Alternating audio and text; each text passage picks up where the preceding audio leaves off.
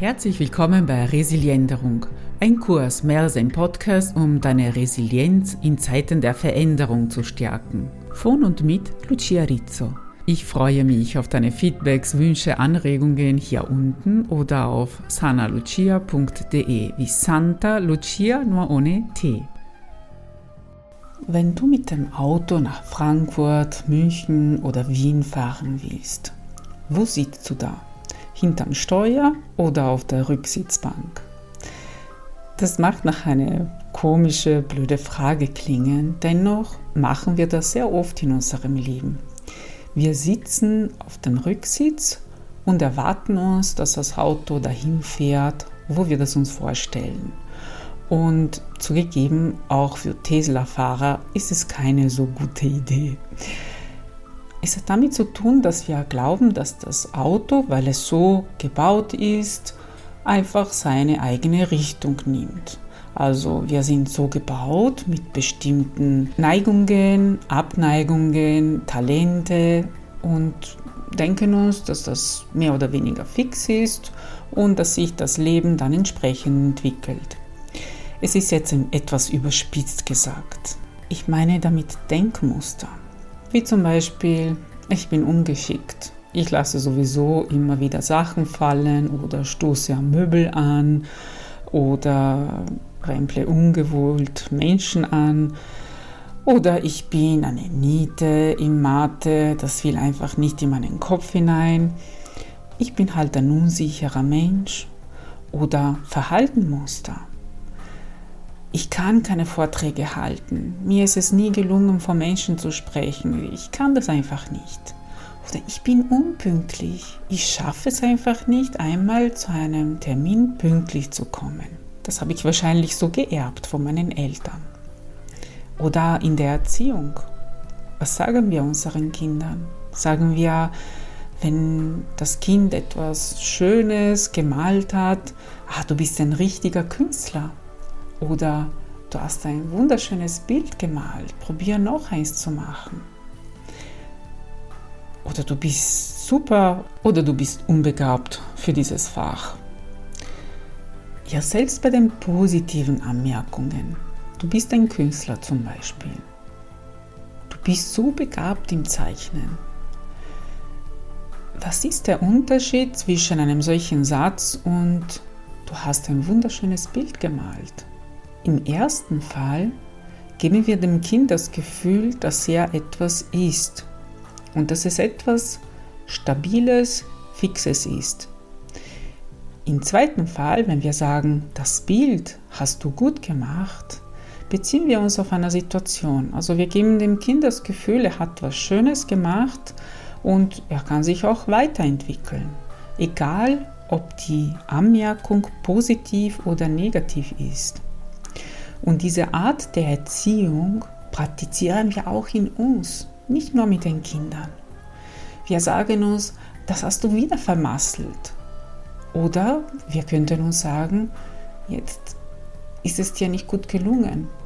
Das nächste Mal weißt du, wo du ansetzen kannst. Vielleicht meinst du jetzt, das sind nur Wortspiele und Nuancen unter verschiedenen Sachen, die letztendlich das Gleiche bedeuten. Diese verschiedenen Nuancen beeinflussen uns in der Art und Weise, wie wir uns und unser Leben betrachten. Die Psychologin Carol Dweck, die Professorin an der Stanford University ist, hat einige Recherchen zu diesem Thema durchgeführt und hat dann das Buch Growth Mindset geschrieben, das mittlerweile ein Bestseller auf der ganzen Welt ist. Darin beschreibt sie, wie verblüfft sie bei einer bestimmten Forschung war. Die Teilnehmer waren Kinder, denen verschiedene Knobelspiele vorgestellt wurden, die sie in einer bestimmten Zeit zu lösen hatten. Also du kannst dir vorstellen, ein Kind bekommt ein Rätselspiel, relativ schwierig, vielleicht ein Puzzle oder etwas, was nicht sofort durchschaubar ist.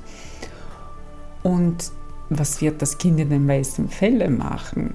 Vielleicht die Hände über den Kopf schlagen, mm, unglückliche Grimassen schneiden Und so war das auch bei den meisten Kindern dieser Studie der Fall.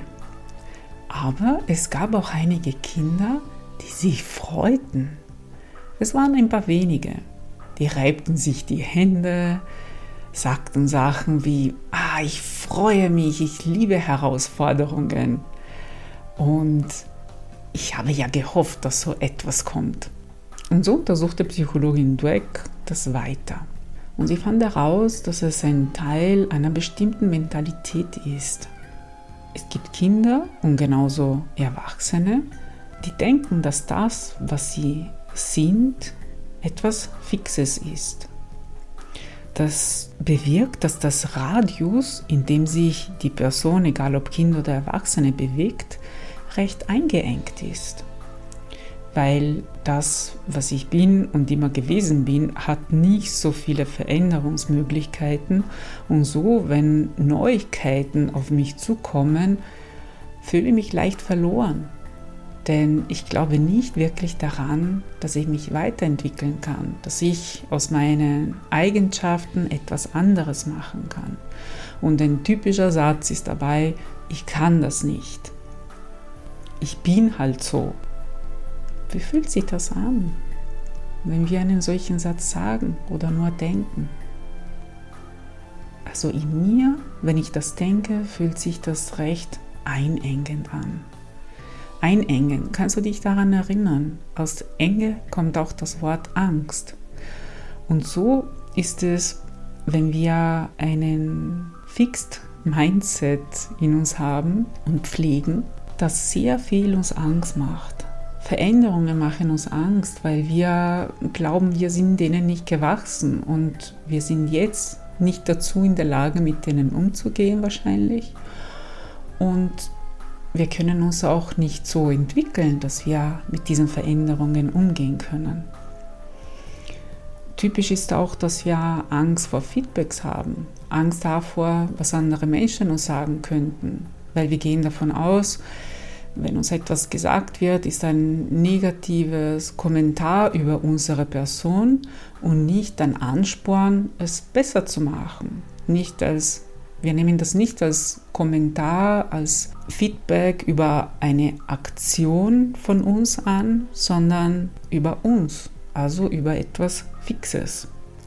Und ich habe die Hoffnung, dass dieses Mindset, diese Einstellung von sehr alten Kenntnissen kommt, die schon lange widerlegt sind wie zum Beispiel die Erkenntnis, dass unser Gehirn fix ist, dass nach den ersten paar Lebensjahren sich nichts mehr verändert und dass wir so bleiben, von unseren Genen beeinflusst und dann schön stabil bis zu unserem Lebensende.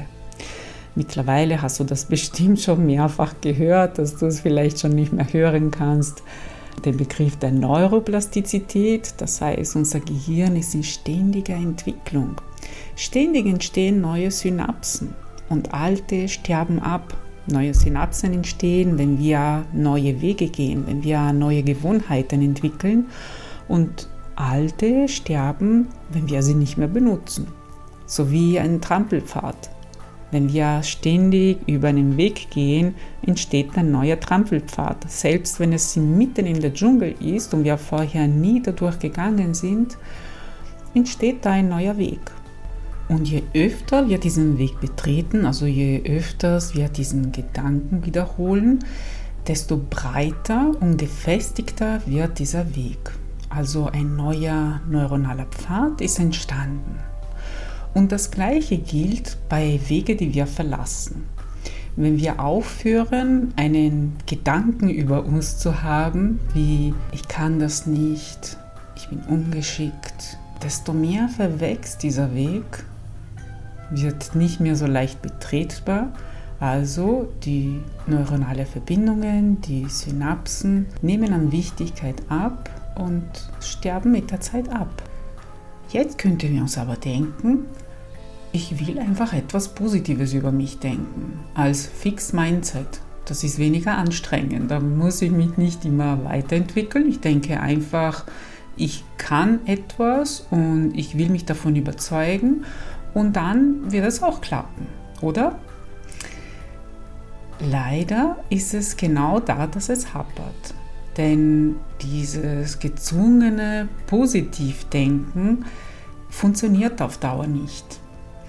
Bei der ersten Schwierigkeit, die auf uns zustoßt, bei den ersten Hindernissen, die wir zu bewältigen haben, wenn wir eine negative Kritik bekommen, wenn uns etwas misslingt, wenn wir mit einer Scheidung, mit einem Todesfall oder Kündigung zu tun haben und wir dann ins Wanken kommen, was ja in einer solchen Situation unvermeidlich ist, dann werden wir mit einem fix Mindset, also wenn wir eine fixe Vorstellung von uns haben, sehr zu kämpfen haben.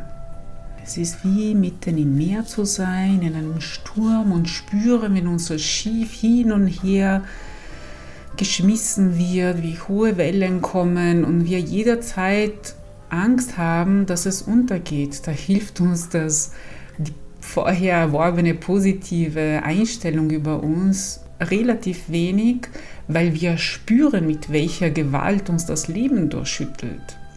Und wenn wir die Einstellung kultiviert haben, dass wir uns verändern können, dass wir aus der Verzweiflung herauskommen können. Also das hat ja natürlich ein Stück mit Resilienz zu tun.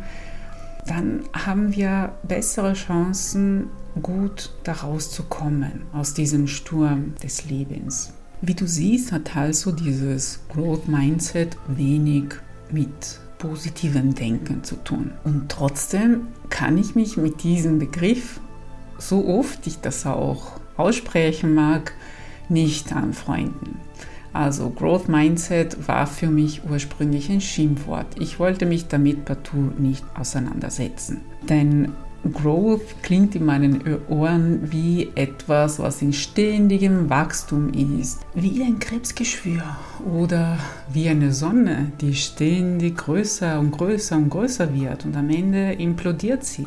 Also in der Natur des Lebens und unserer Psyche ist geboren werden und sterben. Und das gleiche gilt für unsere Eigenschaften und für unsere Gewohnheiten. Ständig entsteht etwas Neues und dafür stirbt etwas Altes ab, wie die Raupe, die sich in einen Schmetterling verwandelt.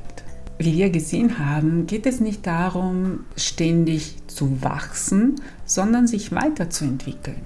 Und eine Weiterentwicklung hat nicht nur mit Wachstum zu tun.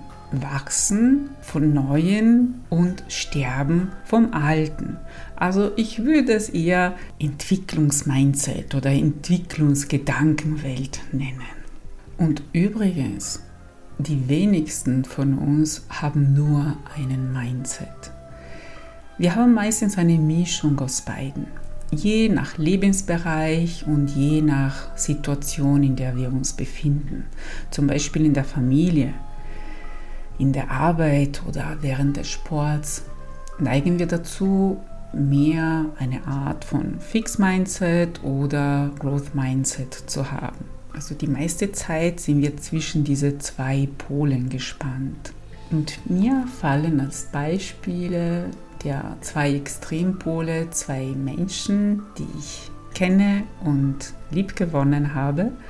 Die eine ist eine Freundin und Nachbarin, die immer bereit ist, Neues auszuprobieren. Sie hat selber in ihrem Leben so viele Sachen gemacht, dass ich ihr immer sage, sie könnte einen Roman darüber schreiben, aber ein Roman im Bänder. Sie ist Physiotherapeutin, hat das Pilotenschein gemacht, ist dann Schwimmtrainerin, Pilottrainerin, Touristenführerin geworden, zweifache Mutter und jetzt mehrfache Oma. Ja, sie ist mittlerweile über 70 Jahre und ich würde nicht sagen 70 Jahre alt, sondern jung, weil sie immer noch diese Einstellung hat, wenn etwas Neues auf mich zukommt, möchte ich es gerne ausprobieren. Sie will auf keinen Fall andere belasten damit, wenn sie sieht, dass sie eine Sache einfach nicht kann und dann vielleicht eine Gruppe zurückhalten würde, dann geht sie nicht mit. Aber ansonsten ist sie immer bereit, Neues zu versuchen und wenn ihr etwas misslingt und Fehler macht, dann lacht sie selber über sich, meistens mit den anderen zusammen. Und sie ist für mich der Inbegriff von Entwicklungsgedankenwelt. Gerade vor ein paar Tagen sagte sie mir, als sie mir bei der Gartenarbeit half, ich freue mich jeden Tag etwas Neues zu lernen. Und ich denke, wenn ich nichts mehr Neues lerne, dann bin ich schon tot. Auf der anderen Seite habe ich eine liebe Kindheitsfreundin, die immer von sich überzeugt war, nicht besonders leistungsfähig oder intelligent zu sein. Und deswegen hat sie sich zwar auch weiterentwickelt, aber wahrscheinlich nicht so sehr, wie sie können hätte. Wenn ihr etwas Neues vorgeschlagen wird, dann lehnt sie dankend ab und bringt irgendwelche Ausreden, damit sich ja keine Gefahr ihr gibt, damit sie sich mit einer neuen Situation nicht auseinandersetzen muss. Und auch wenn sie mit neuen Menschen zu tun hat, ist es für sie immer eine neue Überwindung. Natürlich hat das auch mit ihrer Schüchternheit zu tun. Dennoch, die Schüchternheit kann auch weiterentwickelt werden. Und dadurch, dass sie nicht so sehr unter die Menschen gekommen ist, können ihre Schätze nicht entdeckt werden, was ich sehr schade finde. Ja, was kann man in so einem Fall machen? Was kann man machen, wenn man sich denkt, ich kann das nicht. Ich bin halt schüchtern, ich bin nicht so offen, ich traue mich nicht. Da gibt es ein kurzes Wörtchen, was wir dazwischen schieben können. Anstatt nur zu sagen, ich kann das nicht, ich kann das noch nicht. Probier den Unterschied aus. Wie fühlt sich das eine und wie fühlt sich das andere an? Also ich finde, es ist sehr hilfreich in meiner Gedankenwelt und das gebe ich auch meinen Patienten ganz gerne mit. Denn es kann durch dieses kleine Wörtchen ein neuer Blickwinkel auf die eine und selbe Situation entstehen. Bei der nächsten Gedankensperre oder wenn du bemerkst, dass du wieder mal schlecht über dich denkst, probiere die Kraft des Noch aus und gebe mir gerne deine Rückmeldungen dazu, was du dabei erlebt hast. Schreibe sie gerne hier unten oder auf meiner Kontaktseite durch sanalucia.de. Ich freue mich auf dich und wünsche dir viel Freude beim Ausprobieren.